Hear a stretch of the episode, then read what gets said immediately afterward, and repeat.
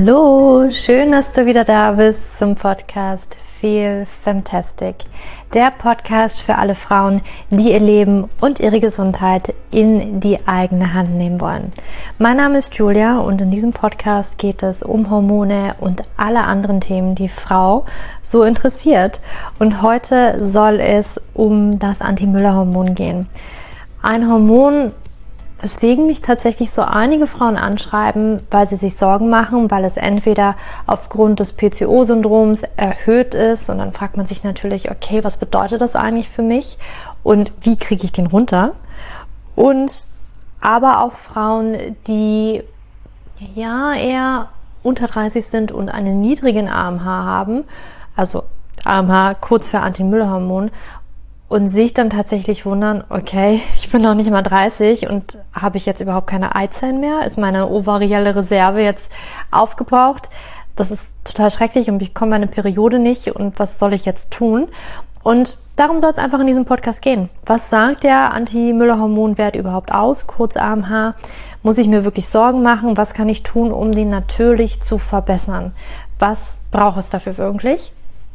Und bevor wir richtig loslegen, wollte ich dir auch noch mal ganz kurz sagen, du findest diesen Podcast auch als geschriebenen Artikel. Also du kannst es theoretisch auch nachlesen. Du musst nicht mitschreiben, sondern du kannst einfach ja auf meine Website gehen, beziehungsweise findest du den Link zum Artikel auch in den Shownotes. Und dann kannst du da einfach raufklicken und dann kannst du sozusagen auch noch mal lesen, was ich hier dir mit an die Hand gebe, was wichtig ist, was du wissen musst und natürlich auch, was du tun kannst. Aber steigen wir doch gleich mal ein, was ist denn überhaupt das Anti-Müller-Hormon und was bedeutet das für mich oder was sagt es mir?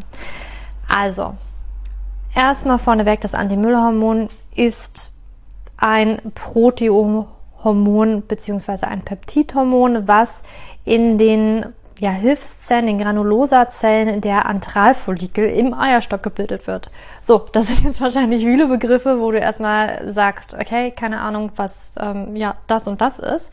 Aber um das jetzt mal runterzubrechen, was sind denn jetzt Granulosa-Zellen? Warum wird da jetzt ausgerechnet das Anti-Müller-Hormon produziert?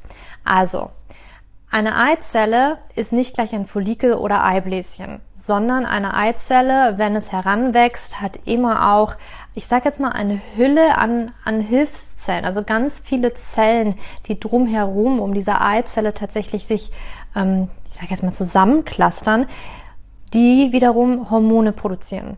Also das Anti-Müller-Hormon, aber auch Östrogen ähm, und später dann auch diese Hülle tatsächlich, die nach dem Eisprung zurückbleibt, bildet den Gelbkörper und bildet dann Progesteron.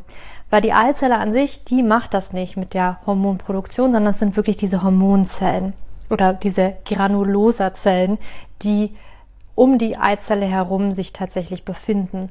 Und Eizelle plus deren Hilfszellen, das ist jetzt ein Follikel oder auch Eibläschen. Ja, und das ist es. Dieses, was es da ist. Also, wenn wir jetzt von Granulosa-Zellen sprechen, sind es tatsächlich diese Hilfszellen. Aber was ist denn jetzt ein Antralfollikel? Was soll das sein? Wenn man sich so ein bisschen die mh, Entstehungsgeschichte eines Eibläschens anschaut oder auch einer Eizelle, ähm, dann haben wir verschiedene Stadien. Und ich will jetzt da gar nicht so sehr ins Detail gehen. Es gibt halt wirklich einmal, ich sage jetzt mal, die Ureizelle, die ja Stück für Stück verschiedene Stadien durchläuft oder wir haben in der Biologie diesen Stadien bestimmten Namen gegeben. Und Antralfollikel, das sind jetzt die Follikel, die eine bestimmte Größe haben. Das sind die Follikel, die man auch meistens im Ultraschall im Eierstock sehen kann, weil sie eine Größe von zwei bis zehn Millimeter haben. Also maximal einen Zentimeter groß im Durchschnitt sind diese Dinger. Weil alles darunter kann man eher nicht so sehen. Und etwas, was größer ist, das ist dann meistens die eine Eizelle mit Hilfszellen, also dieses eine Eibläschen, was so groß wird, was dann springt.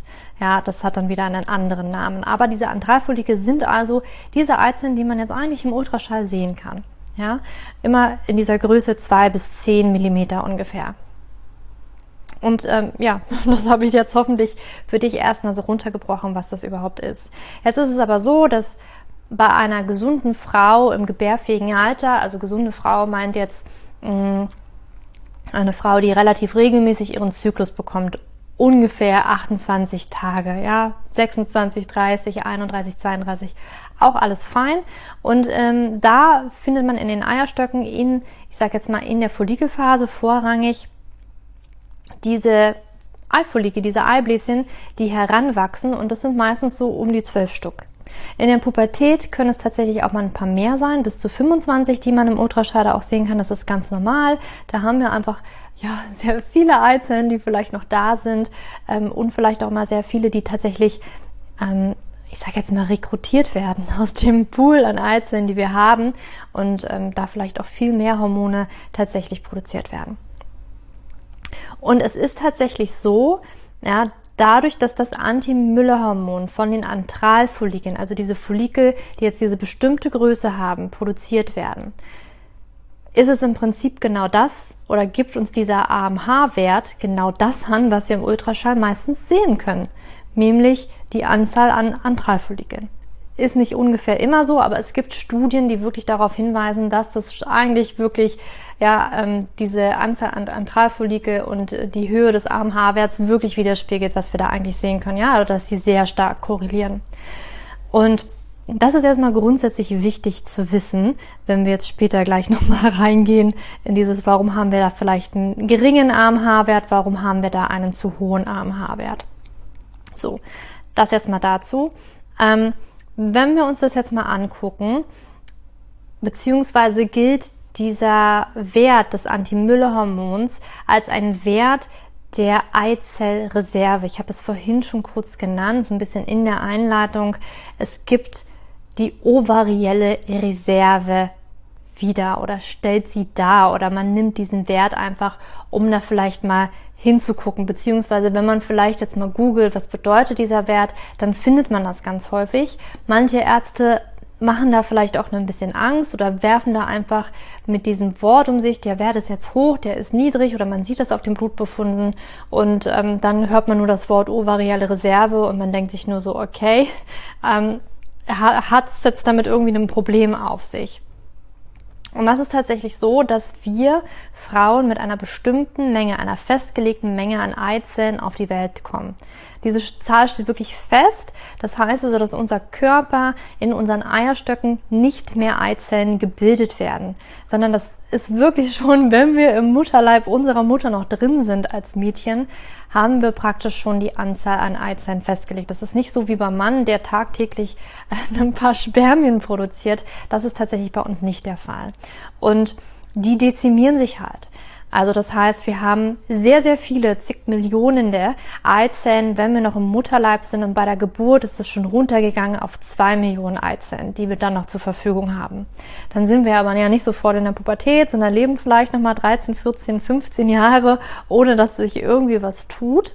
Und dann sagt man, dass ja ungefähr zum Beginn der Pubertät, also mit der ersten Menstruation der Menarche, ungefähr noch vierhunderttausend Eizellen zur Verfügung bleiben. Die restlichen, ähm, ja, eine Million sechshunderttausend, die haben sich tatsächlich schon reduziert, von der Geburt bis zu unserer Pubertät. Ja, und nun ist es so, dass wir halt diese Eizellen haben, die sind noch so ein bisschen im Tiefschlaf, und mit jeder Menstruation, mit jedem Zyklus, den wir jetzt haben, beginnen halt ein paar dieser Eizellen rekrutiert zu werden, aufzuwachen und eben ähm, ja, heranzureifen, und eben eine ganz bestimmte Eizelle kommt dann immer zum Eisprung. Nun ist es aber so, dass es halt, ich habe jetzt vorhin davon gesprochen, zwölf Follikel sieht man ungefähr im Ultraschall. Es ist aber so, dass tatsächlich jeden Monat mit jedem Zyklus ungefähr tausend Eizellen ähm, verbraucht werden. Ja, und nicht alle wachsen sozusagen ähm, heran. Ja, nicht alle kommen in das Stadium von ähm, Antralfollikel zwei bis zehn Millimeter, geschweige denn, dass sie überhaupt zum Eisprung kommen. Und es ist tatsächlich so, dass es letztendlich im Laufe des Lebens einer Frau nur knapp fünfhundert Eizellen äh, ja dahin schaffen, dass sie befruchtungsfähig sind. Also nur fünfhundert Eizellen ungefähr, die wirklich es bis zum Eisprung schaffen. Ja, von diesen Millionen, die wir mal irgendwann mitbekommen haben, sind es tatsächlich nur fünfhundert Eizellen. Und das rechnet sich halt wirklich, wenn wir, keine Ahnung, ähm, die Menarche mit, ich sag jetzt mal, vierzehn Jahren bekommen, und wir gehen jetzt mal davon aus, dass wir wirklich äh, jeden Monat eine eine Periode haben, eine Menstruation haben, jeder Monat, unser Zyklus immer gleichmäßig ist. Wenn man das zusammenrechnet über die Jahre, dann kommt man ungefähr auf die fünfhundert Eizellen, die halt ähm, jeden Monat, beziehungsweise eine Eizelle jeden Monat, bis hin zur Menopause, wenn eben alle Eizellen aufgebraucht sind, ja, zum Eisprung heran äh, reifen oder dahin kommen und befruchtungsfähig sind. Und das ist es im Prinzip. Und da ist dieser A M H-Wert meistens dann so eine Zahl, was jetzt widerspiegeln soll, ob die ovarielle Reserve, Reserve noch ausreicht oder eben nicht. Und das ist mh, schwierig. Das ist wirklich schwierig, jetzt diesen einzelnen Wert zu nehmen und da jetzt unglaublich Angst zu haben per se, dass es sich hierbei um eine vielleicht, wenn der Wert wirklich runtergeht, um eine geringe ja, ovarielle Reserve, also unser Eizellvorrat wirklich runtergeht. Das kann man so meistens nicht sagen. Es ist so, dass das Anti-Müller-Hormon auch in, in anderen Stadien der Eizelle produziert wird. Also ich habe jetzt vom Antralfollikel gesprochen. Das sind diejenigen, die es ähm, dahin schaffen, auch wirklich heranzuwachsen. Also diese zwei bis zehn Millimeter großen Follikel, die wir im Ultraschall sehen können. Aber es gibt ja noch Stadien davor, wo die Eizellen praktisch ganz, ganz klein sind. Die produzieren auch A M H, aber wirklich das meiste A M H oder das meiste Anti-Müller-Hormon wird von diesen Antralfollikeln produziert. Also das ist wirklich so eine ganz, ganz große Quelle an Anti-Müller-Hormon. Und jetzt ist es so, okay, wir haben halt eine bestimmte Anzahl an Eizellen, die jeden Monat immer ein bisschen weniger werden. Um die tausend Eizellen haben wir jeden Monat eigentlich weniger zur Verfügung in unserem Eizellpool, den wir mit der Geburt mitbekommen haben. Und sind diese Eizellen irgendwann aufgebraucht, spricht man dann davon, dass eine Frau in der Menopause ist. Also die Periode kommt gar nicht mehr. Es gibt keine Eizellen, die rekrutiert werden könnten, keine Eizellen, die da mehr zur Verfügung stehen. Und davor haben vielleicht viele ganz große Angst, ähm, wenn es bezüglich Kinderwunsch geht, wenn man jetzt die dreißig wirklich erreicht und ha, das vielleicht noch nicht versucht hat oder es bisher noch nicht geklappt hat. Also diese Follikel nehmen mit einem bestimmten Alter kontinuierlich ab und so eben auch der Wert des Anti-Müller-Hormons, weil es ja so stark korreliert, ja, vor allen Dingen die Antralfollikel mit dem Anti-Müller-Hormon. Und wann wir diesen Punkt jetzt erreicht haben von Menopause, es gibt keine Eizellen mehr, das ist tatsächlich sehr individuell und hängt von sehr vielen Faktoren ab. Zum Beispiel davon, wie viele Eizellen standen von Anfang an überhaupt zur Verfügung. Da hat vielleicht eine Frau mit Start der Pubertät tatsächlich vierhunderttausend, eine andere hat vielleicht fünfhunderttausend, die andere hat dreihunderttausend. Dementsprechend gibt es natürlich da mehr oder weniger ähm, und vielleicht auch nochmal ein paar mehr oder weniger Jahre, die man da ranhängen kann, an, ähm, also bis eine Menopause tatsächlich beginnt. Na, das ist vielleicht auch genetisch bedingt und manchmal ist es wirklich so, dass man auch in der Familie mal gucken kann, mh, ja, wann hat meine Mama eigentlich, wann ist die in die Menopause gekommen, wann ist ihre Mama in die Menopause gekommen? Und da kann man meistens ganz, ganz gute Rückschlüsse ziehen darauf, ähm, vielleicht wann ich auch in die Menopause komme. Das ist besonders auch immer ganz hilfreich, ich komme gleich auch nochmal später dazu, wenn ich jetzt Frauen habe, die wirklich noch keine dreißig sind und jetzt der A M H-Wert auf einmal so niedrig ist, da ist meistens meine erste Frage, ja, wann ist denn deine Mama oder deine Oma? Wann ist die tatsächlich in die Wechseljahre gekommen? Und wenn da irgendwie so ein Wert um fünfzig kommt, dann sage ich, naja, dann vielleicht musst du dich jetzt noch nicht ganz sorgen. Aber es gibt noch andere, ähm, noch andere Faktoren, die mit reinspielen können.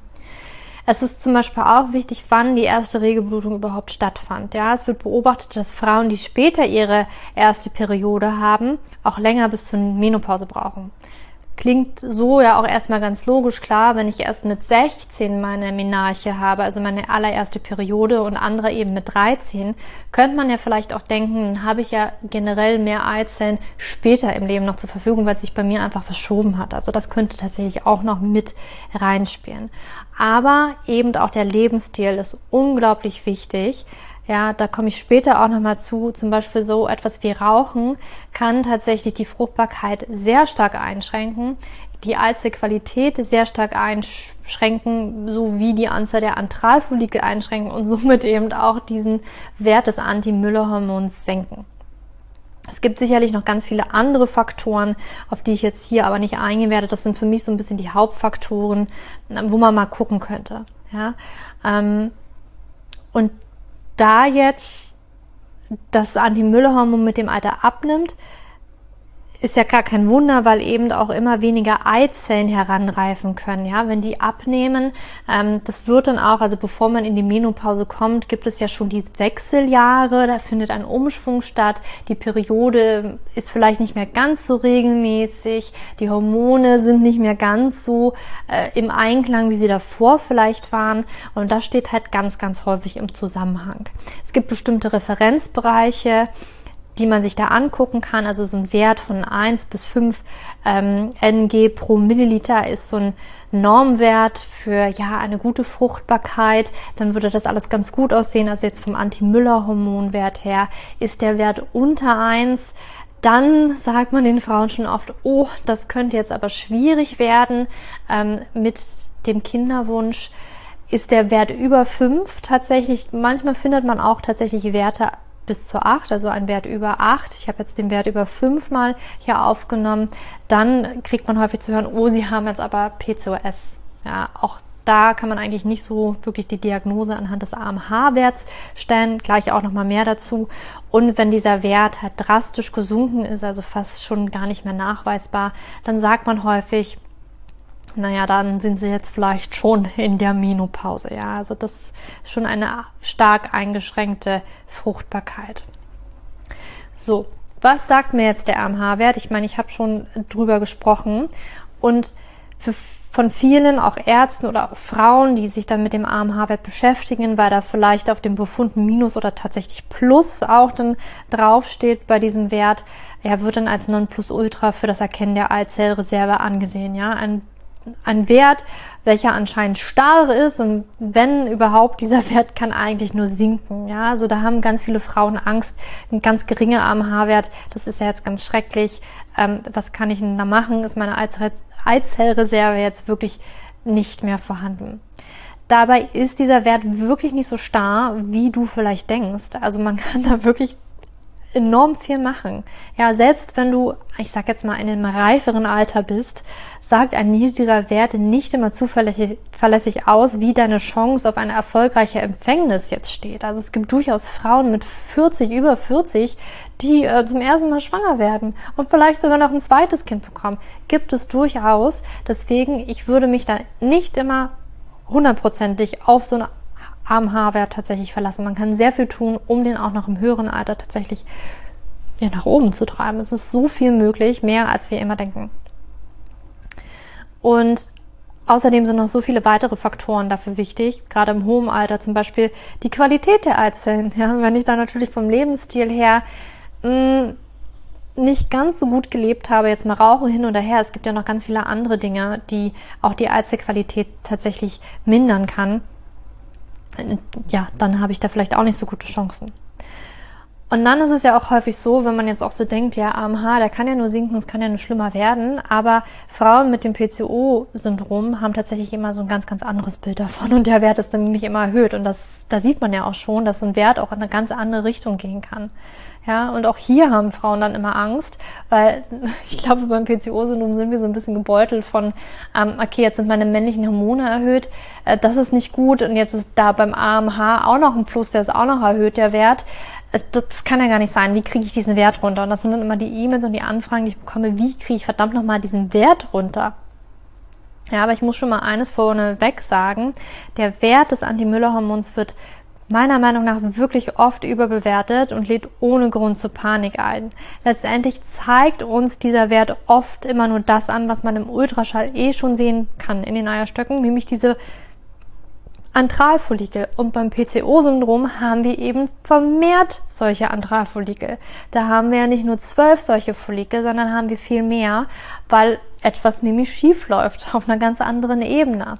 Und das spiegelt dieser Wert wieder, wenn er erhöht ist, dieser Antralfollikel, also genau das, was ich im Ultraschall sehen kann. Und deswegen sage ich auch immer, erstmal hier Ruhe bewahren, weil wahrscheinlich hast du eh im Ultraschall schon gesehen oder dein Arzt hat dir gesagt, dass er das sieht, dass er hier ganz viele Zysten, also das heißt Eibläschen, Follikel in den Eierstöcken sehen kann.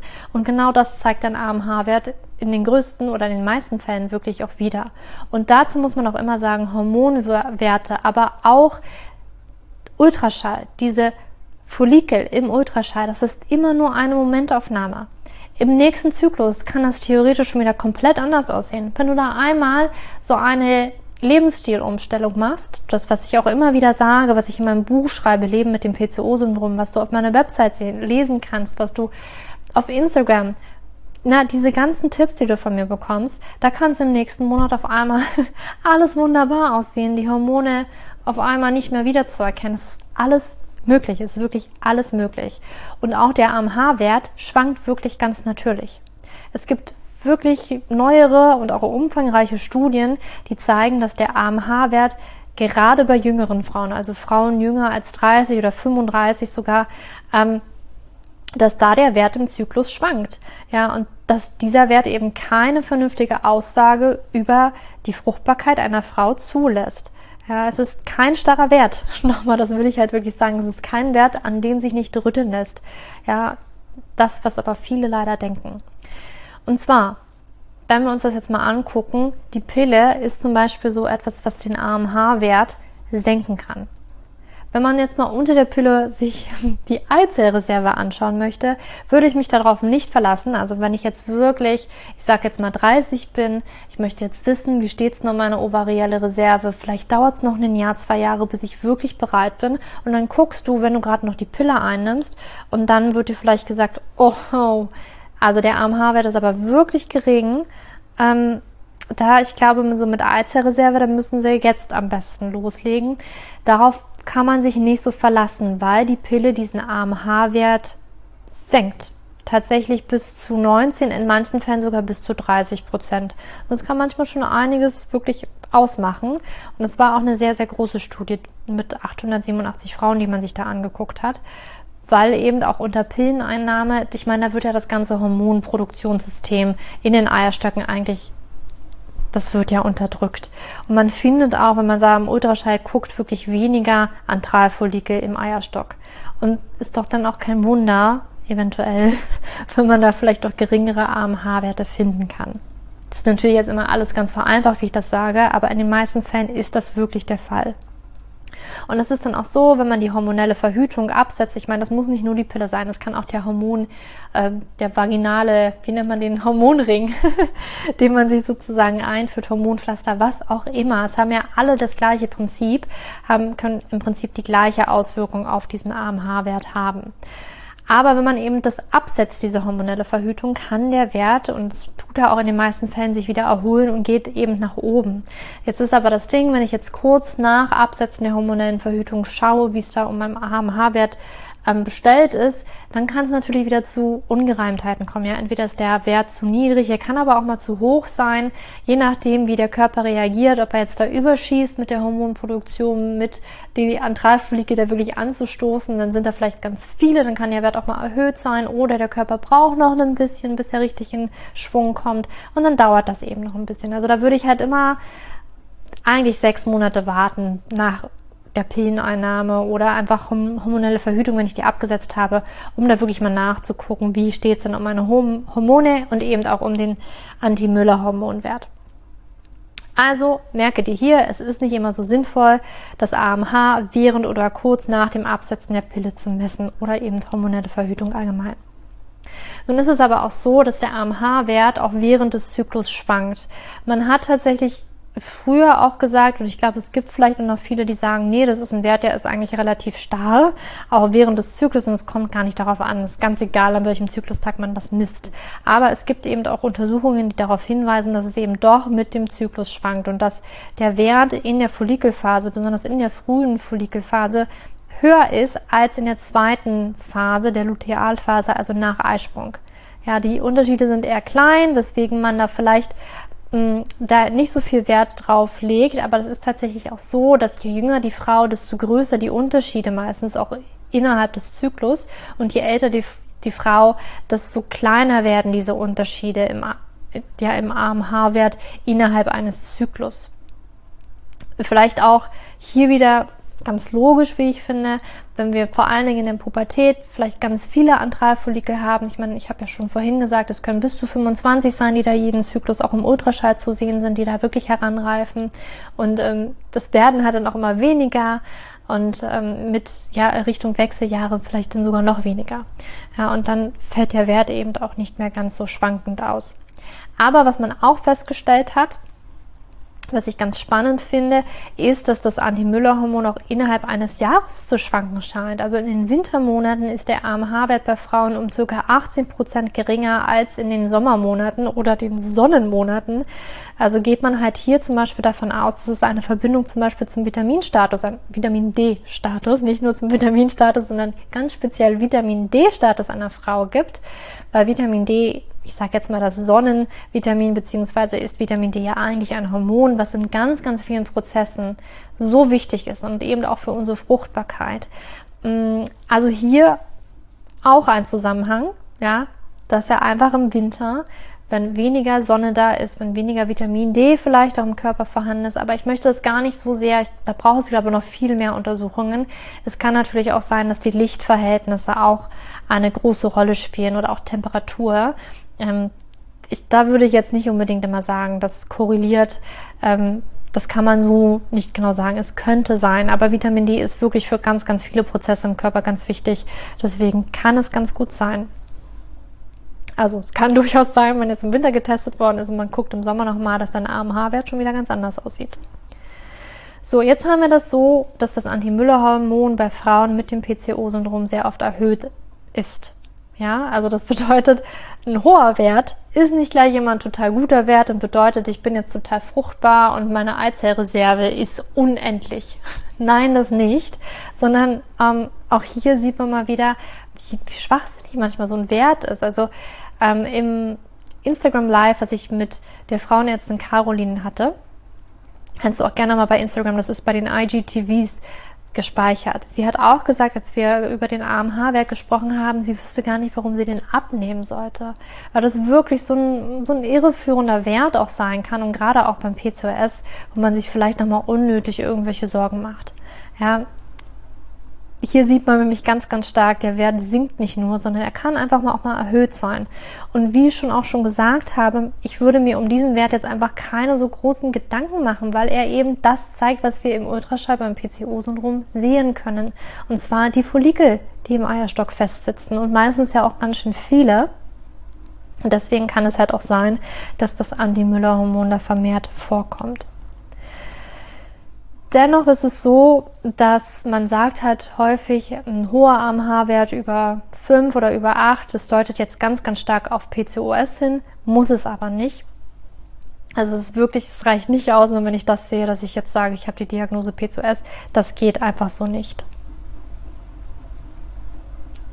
Ja, also hier nochmal, mach dir deswegen erstmal nicht so viele Sorgen.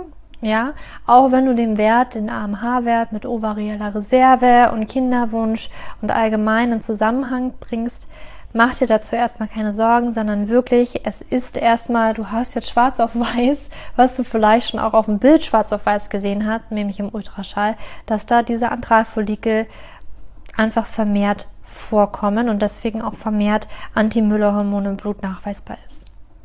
Weil jetzt ist es nämlich auch so, wenn wir uns jetzt darauf stützen würden, dass dieser Wert immer P C O S bedeutet, beziehungsweise in diese Richtung geht, das muss nicht immer so sein, weil es zeigt sich zum Beispiel auch, dass das Anti-Müller-Hormon bei Frauen erhöht ist, welche unter einer hypothalamischen Amenorrhoe leiden.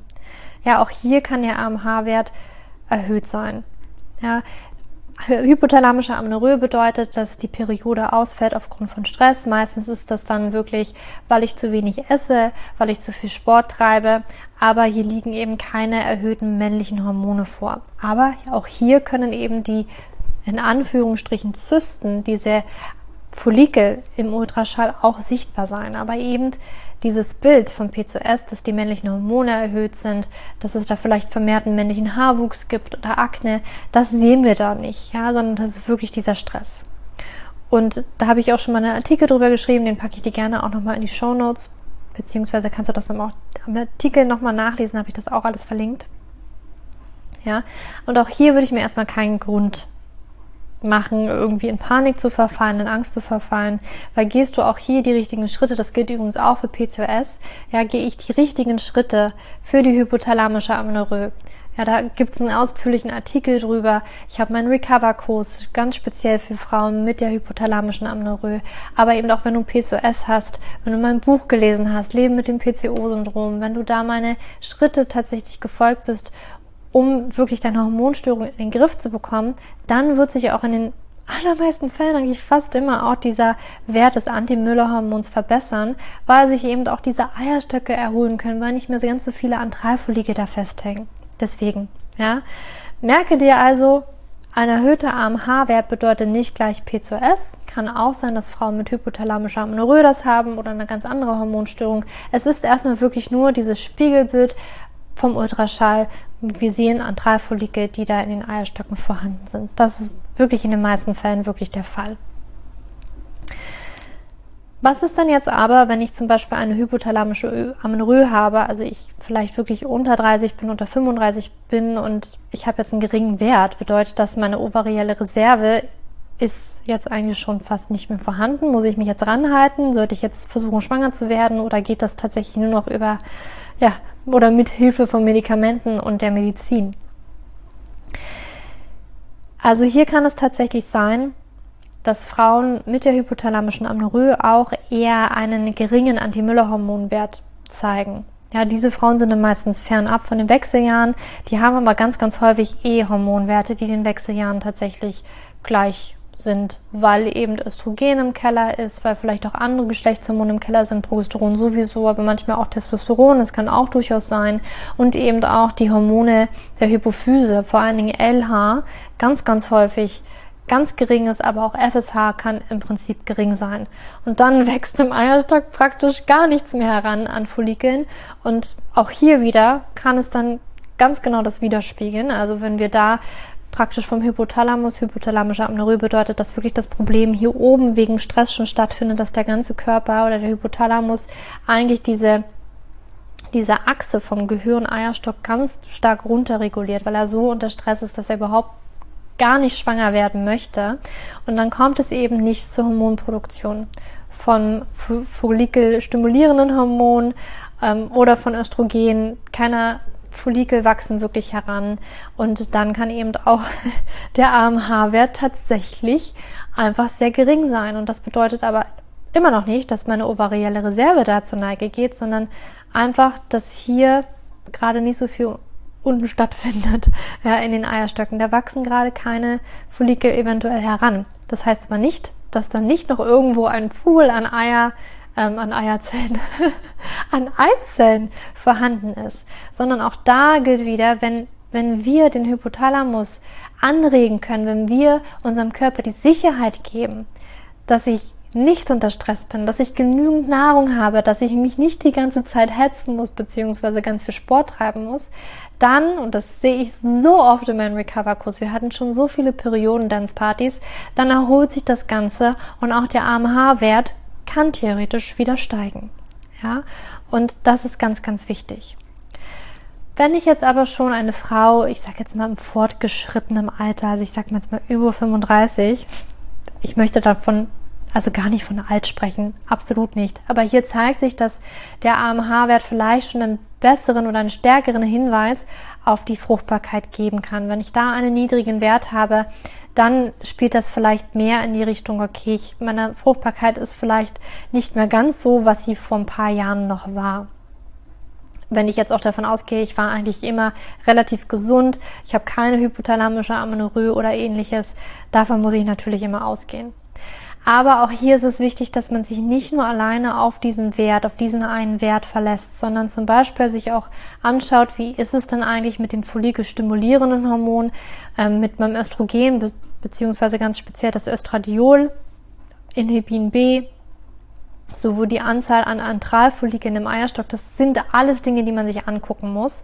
Und selbst wenn da das jetzt erstmal nicht ganz so Bombe aussieht, alles irgendwie so ein bisschen niedrig ist, beziehungsweise ist der F S H-Wert auch irgendwann, wenn, ähm, wenn halt von, von den Eierstöcken da die Hormone nicht mehr ganz so stark sind, dann kann der F S H auch erhöht sein. Das ist ein typisches Zeichen auch der Wechseljahre, dass ähm, die ganzen Hormone, die Geschlechtshormone vielleicht so ein bisschen in den Keller gehen, F S H aber nochmal ne, ganz nach oben getrieben wird, weil die Hypophyse versucht, da irgendwas in den Eierstöcken heranzutreiben, was es aber eben nicht mehr gibt.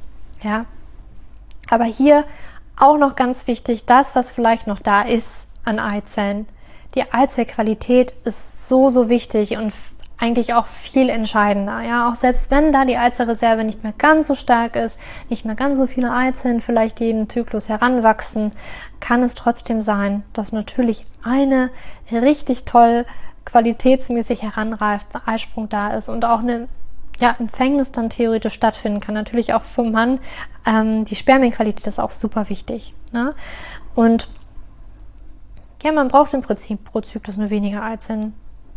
Die müssen aber qualitativ hochwertig sein, um schwanger zu werden. Ja? Und wie du den A M H-Wert natürlich verbessern kannst, das möchte ich jetzt dir kurz noch mit auf den Weg geben. Und zwar hat man herausgefunden, dass ein gesunder B M I wirklich ganz, ganz gut und positiv auf den Wert des Anti-Müller-Hormons sich auswirkt. Also es gibt jetzt nicht so Studien, dass das jetzt korreliert, das würde ich jetzt nicht sagen, aber es gibt halt Studien, die zeigen, ein gesunder B M I ist einfach von Vorteil für einen guten A M H-Wert. Frauen mit Übergewicht, aber auch eben mit Untergewicht, haben häufiger einen gestörten Zyklus und weisen somit häufiger zu hohe oder auch eben zu geringe Werte des Anti-Müller-Hormons auf. Also zum Beispiel, wenn ich P C O S habe mit Übergewicht, mit Insulinresistenz, dann habe ich vielleicht einen zu hohen A M H-Wert. Wenn ich da schon ein klein bisschen an Gewicht abnehme, so fünf bis zehn Prozent, sagt man, dann kann es wirklich dafür sorgen, dass sich mein Zyklus schon wieder normalisiert. Ja, und dann stehen auch die Chancen gut, ja, wenn ich mein Gewicht verliere, ein wenig Gewicht verliere, mein Zyklus sich wieder normalisieren kann, dass dann auch mein A M H-Wert bzw. auch die Anzahl der Follikel, diese Zysten im Eierstock, zurückgehen, dass das sinkt, ja, dann kann ich das alles wirklich verbessern. Es ist aber so, dass gerade die Gewichtsreduktion vielen Frauen sehr schwer fällt unter P C O S, ja. Beziehungsweise kenne ich ganz, ganz viele Frauen, die unglaublich viele Diäten ausprobiert haben, Low Carb, Ketogen und irgendwie nicht so wirklich zum Erfolg gekommen ist. Ähm, teilweise auch mit Insulinresistenz, was das auch nochmal erschwert. Da gibt es halt wirklich ganz spezielle Kniffe, die da helfen können. Zum Beispiel eine anti-entzündliche, anti-entzündliche Ernährung, die du auch in meinem Buch Leben mit dem P C O-Syndrom findest, darmfreundliche Ernährung, das hilft dir tatsächlich sehr, sehr, sehr enorm. Ja, bestimmte Lebensmittel, Gluten, Milchprodukte auch wegzulassen. Es kann manchmal so gut sein, diese Entzündungswerte im Körper so runterzubringen. Und bei Übergewicht und Insulinresistenz hat man meistens auch mit Stirnentzündungen zu tun. Das kann enorm helfen, ohne dass man großartig was verändern muss, was anderes, dass das Gewicht auf einmal purzelt, was vorher überhaupt nicht der Fall war. Also das ist ganz wichtig. Wenn ich jetzt aber untergewichtig bin, kann es wirklich sinnvoll sein, da versuchen, etwas mehr Gewicht raufzulegen, etwas mehr Kalorien zu essen, weniger Sport zu treiben, bei der hypothalamischen Amenorrhoe ganz, ganz wichtig. Und auch dann kann sich mein Zyklus wieder normalisieren und auch dann wird sich mein A M H-Wert wahrscheinlich wieder verbessern können. Also ein gesunder B M I ist ganz, ganz wichtig, oder vom großen Vorteil für einen gesunden A M H-Wert, der eben, ich sage immer, meinem Alter entspricht. Dann Rauchen senkt den A M H-Wert. Ich habe es vorhin schon angedeutet. Bei Frauen, die rauchen, liegt der A M H-Wert meist unter dem Durchschnitt. Ja, also die Durchschnittswerte werden da immer unterschritten.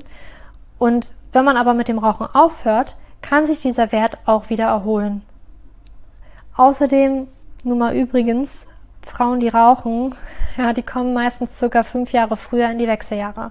Also es lohnt sich wirklich, nicht nur für den Geldbeutel, sondern auch für die Gesundheit und die Fruchtbarkeit, das Rauchen einzustellen. Und gerade wenn du im Kinderwunsch bist, versucht das Rauchen, auch dein Partner sollte das Rauchen wirklich an den Nagel hängen, weil Rauchen ein wirklicher Killer für die Fruchtbarkeit ist. Frau wie für den Mann. Also das ist eine ganz, ganz große Sache, die du tun kannst, um den Wert des Anti-Müller-Hormons zu verbessern. Dann Vitamin D. Vitamin D könnte den Wert des Anti-Müller-Hormons verbessern bzw. stabilisieren. Ja, wie schon vorhin erwähnt, scheint Vitamin D und eventuell eben auch das Licht, ja, im, im Sommer eine wichtige Rolle bei der Bildung des Anti-Müller-Hormons zu spielen. In den Wintermonaten, wo unser Vitamin, oh, kann heute nicht mehr sprechen, in den Wintermonaten, wo unser Vitamin D-Spiegel natürlicherweise nach unten geht, ist auch meistens der A M H-Spiegel um ca. achtzehn Prozent geringer. Ja, es könnte sich also lohnen, gerade im Winter Vitamin D zu supplementieren. Kann man mal überlegen. Ich empfehle jedoch, das nicht einfach so willkürlich zu machen, sondern tatsächlich den Vitamin D-Wert im Blut mal kontrollieren zu lassen. Das kannst du beim Arzt tun, das kannst du aber auch in solchen Kits für zu Hause machen, also Seroscreen zum Beispiel. Kann ich dir auch gerne mal in die Shownotes packen. Das kannst du für relativ wenig Geld zu Hause einfach mal checken lassen. Da kriegst du auch immer mit, wie dein Wert eigentlich aussehen sollte und vor allen Dingen auch, wie du, also welche Dosis du am besten einnimmst, um diesen Wert auch wieder nach oben zu bringen. Und am besten ist es aber natürlich, wenn du gerade im Sommer in den Sonnenmonaten des Jahres viel Vitamin D über die Sonne auftankst. Also zum Beispiel, indem du ohne Sonnenschutz für circa zwanzig Minuten jeden Tag an die Sonne gehst. Nicht in die pralle Mittagssonne, das sollte klar sein, aber dass du da wirklich deinem Körper genug Licht und genug Sonne vor allen Dingen zur Verfügung stellst, dass dieser eben das Hormon Vitamin D bilden kann. Und ähm, da muss ich auch sagen, Kofaktoren sind da unter anderem auch ganz, ganz wichtig. Zum Beispiel Magnesium oder Vitamin K. Wenn das in der Ernährung fehlt, kann es eben auch zu niedrigen Vitamin D-Werten kommen. Deswegen auch ganz, ganz wichtig. Ich habe tatsächlich noch drei weitere Nahrungsergänzungsmittel, die nachweislich deinen A M H-Wert, gerade auch bei P C O S, aber nicht nur bei P C O S, verbessern können. Ja, ganz natürlich, wie du den verbessern kannst. Das ähm, teile ich dir in meinem Newsletter mit. Also wenn du diese drei Tipps gerne noch haben möchtest, den Link zum Newsletter findest du in den Shownotes und dann schicke ich dir die drei Nahrungsergänzungsmittel, die nachweislich deinen A M H bei P C O S zum Beispiel senken können, aber eben auch den A M H steigern können, wenn das dein Problem ist. Was gibt es noch für Möglichkeiten? Also zum Beispiel die Einnahme des Hormons D H E A, ja, kann dein Anti-Müller-Hormon stärken, kann es stabilisieren. D H E A gehört zu den Steroidhormonen und ist eine Vorstufe von den Geschlechtshormonen, zum Beispiel von Östrogen, kann aber auch in Testosteron umgewandelt werden. D H E A wird zu achtzig Prozent ungefähr in den Nebennieren gebildet. Ja, die restlichen kommen zum Beispiel aus den Eierstöcken.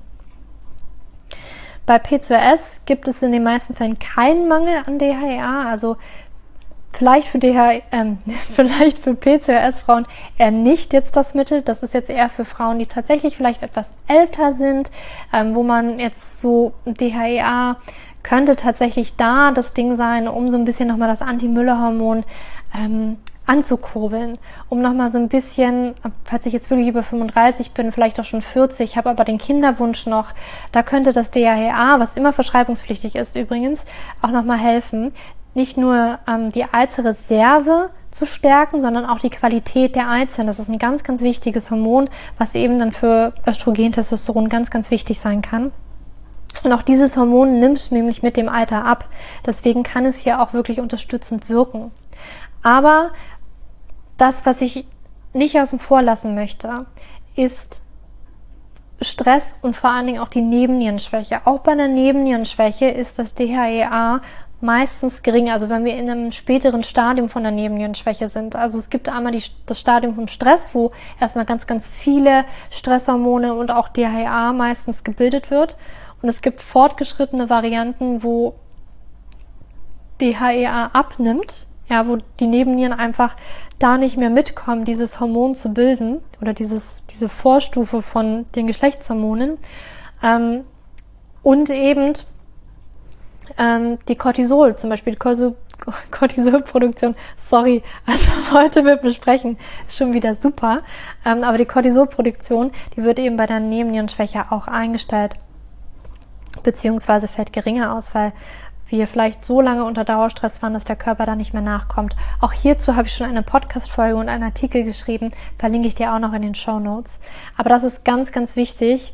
Und anstatt hier jetzt zu substituieren mit D H E A, würde ich tatsächlich an dieser Nebennierenschwäche dort ansetzen und den gesamten Körper wirklich zu stabilisieren, die Nebennieren zu stabilisieren. Weil wenn ich jetzt versuche, künstlich da ähm, schwanger zu werden, und das gelingt mir vielleicht auch, aber mein Körper ist eigentlich echt erschöpft, das kann schwer werden, weil ich glaube, das Leben mit Kind wird nicht entspannter, sondern das ist schon auch eine, eine Aufgabe. Das ist eine, ich glaube, eine wundervolle Aufgabe, aber eben auch Schlafmangel ist vorprogrammiert, ähm, und ja, Stress auf jeden Fall, ne? Weil man sich natürlich jetzt nicht mehr um sich selber nur kümmert, sondern auch noch um ein kleines Individuum, was von dir wirklich abhängig ist. Deswegen, wenn du eine Nebennierenschwäche hast, würde ich die auf jeden Fall angehen.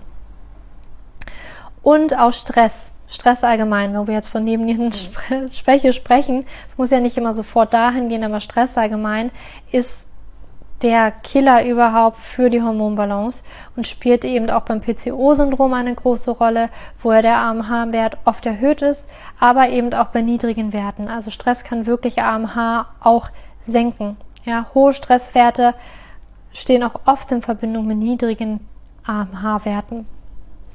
Ja, also deswegen achte auf deinen Stress, wenn deine Nebennieren geschwächt sind. Hör dir da auf jeden Fall den Podcast von mir auch noch an. Stärke deine Nebennieren. Das ist besonders auch in den Wechseljahren ganz, ganz wichtig, weil natürlich, wenn wir in den Wechseljahren nicht mehr in den Eierstöcken unsere Hormone produzieren, die Nebennieren müssen das eigentlich alles übernehmen, aber wir sind heutzutage so im Dauerstress, dass die Nebennieren eigentlich von allen ja etwas leiden und nicht mehr so richtig können.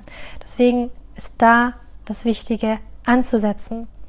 Und trotzdem möchte ich dir mitgeben, dass auch die Eizellqualität immer noch viel, viel wichtiger ist. Ja, du brauchst nur eine, eine, eine einzige Eizelle mit richtig guter Qualität, die es bis zum Eisprung schafft, die springt und die befruchtet wird.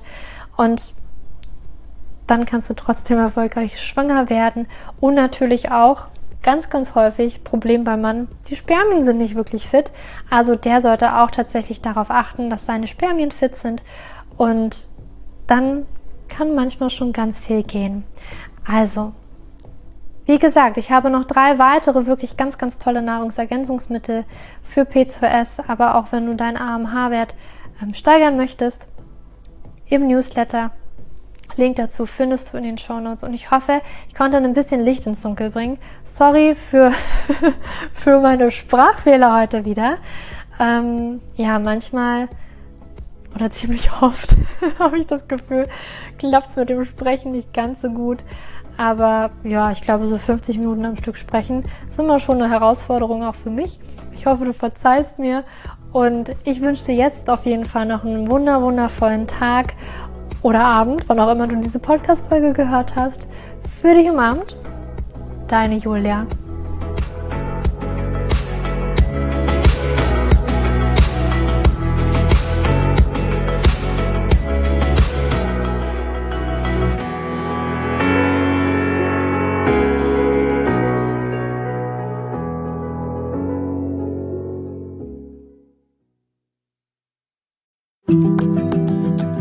So, bevor du jetzt hier den Podcast ausschaltest, habe ich noch eine kleine Überraschung für dich. Und zwar hast du vielleicht, wenn du hier reingehört hast, ja Probleme mit deinem Zyklus. Dein Zyklus ist vielleicht sehr unregelmäßig, du hast sehr lange Zyklen, vielleicht hast du auch gar keine Zyklen, vielleicht hast du irgendwie einen Zyklus, aber gar keinen Eisprung da drin, vielleicht hast du mit deiner Menstruation Probleme, vielleicht ist sie sehr stark, vielleicht sehr schwach.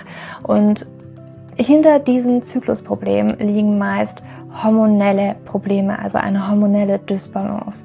Und ich habe herausgefunden, dass es meist vier Haupthormondysbalancen gibt: P C O S, hypothalamische Amenorrhoe, Schilddrüsenunterfunktion oder Nebennierenschwäche, die hinter diesen Zyklusproblem, hinter deinem Zyklusproblem stecken könnten. Und ich habe einen Online-Test entwickelt, der ist komplett kostenlos, der kostet dich null Euro, den du einmal für dich ausfüllen kannst online und dann eben ganz bequem in dein E-Mail-Postfach die Hormonstörung oder die Hormondysbalance, das Ergebnis bekommst, was auf dich wahrscheinlich eher zutrifft, um dich eben in diese richtige Richtung zu stupsen. Denn es ist so wichtig, dass wir wissen, was liegt denn eigentlich hinter meinen Zyklusdysbalancen? Warum bleibt mir eine Periode aus? Die Ursachen können so unterschiedlich sein, aber je nachdem, was wirklich die Ursache ist, dürfen wir auch immer ein bisschen anders daran gehen. Ja, das heißt, wenn ich P C O S habe, dann bringt mir nicht so viel, wenn ich hypothalamische Amenorrhoe Dinge tue, ja, oder wenn ich eine hypothalamische Amenorrhoe Dinge tue, können die Dinge, die ich bei P C O S mal lese, die ich machen sollte, einfach meine Zyklusstörung, ja, oder den Zyklus einfach noch mehr in diesen nicht funktionalen Bereich drücken, ja, weil das einfach nicht die richtige Herangehensweise ist. Und deswegen habe ich diesen Zyklustest entwickelt, damit du für dich wirklich mal in die richtige Richtung gestupst wirst und da wirklich nochmal intensiver reingehen kannst und dass du endlich mal ähm, ein besseres Gefühl dafür hast, worum geht es ja eigentlich bei mir? Ja, warum, worum geht es ja eigentlich? Warum ist mein Zyklus vielleicht nicht gerade so rund? Und ja, das findest du auf meiner Website juliaschulz.net slash zyklus-test oder du gehst einfach auf die Startseite meiner Website, ähm, da einfach auf den Hormontest klicken und wie gesagt, der kostet dich wirklich null Euro. Du kriegst das Ergebnis ganz easy peasy in deinem Mailpostfach und das ist einfach ein gratis Angebot von mir für dich, damit du einfach ein bisschen besser in die richtige Richtung gelenkt werden kannst, weil ich weiß ganz persönlich, wie es ist, wenn man alles Mögliche versucht, aber eben nicht die richtigen Dinge und man einfach nirgendwo ankommt und landet und der Zyklus einfach nicht besser wird, sondern irgendwie gefühlt immer nur schlimmer. Deswegen schau da rein, juliaschulz.net slash zyklus-test und ähm, ich schreibe es dir auch nochmal in die Shownotes und ich freue mich, wenn du da einmal vorbeischaust und für dich diesen Test ja, einfach mal machst und für dich ein bisschen mehr in die richtige Richtung gestupst wirst.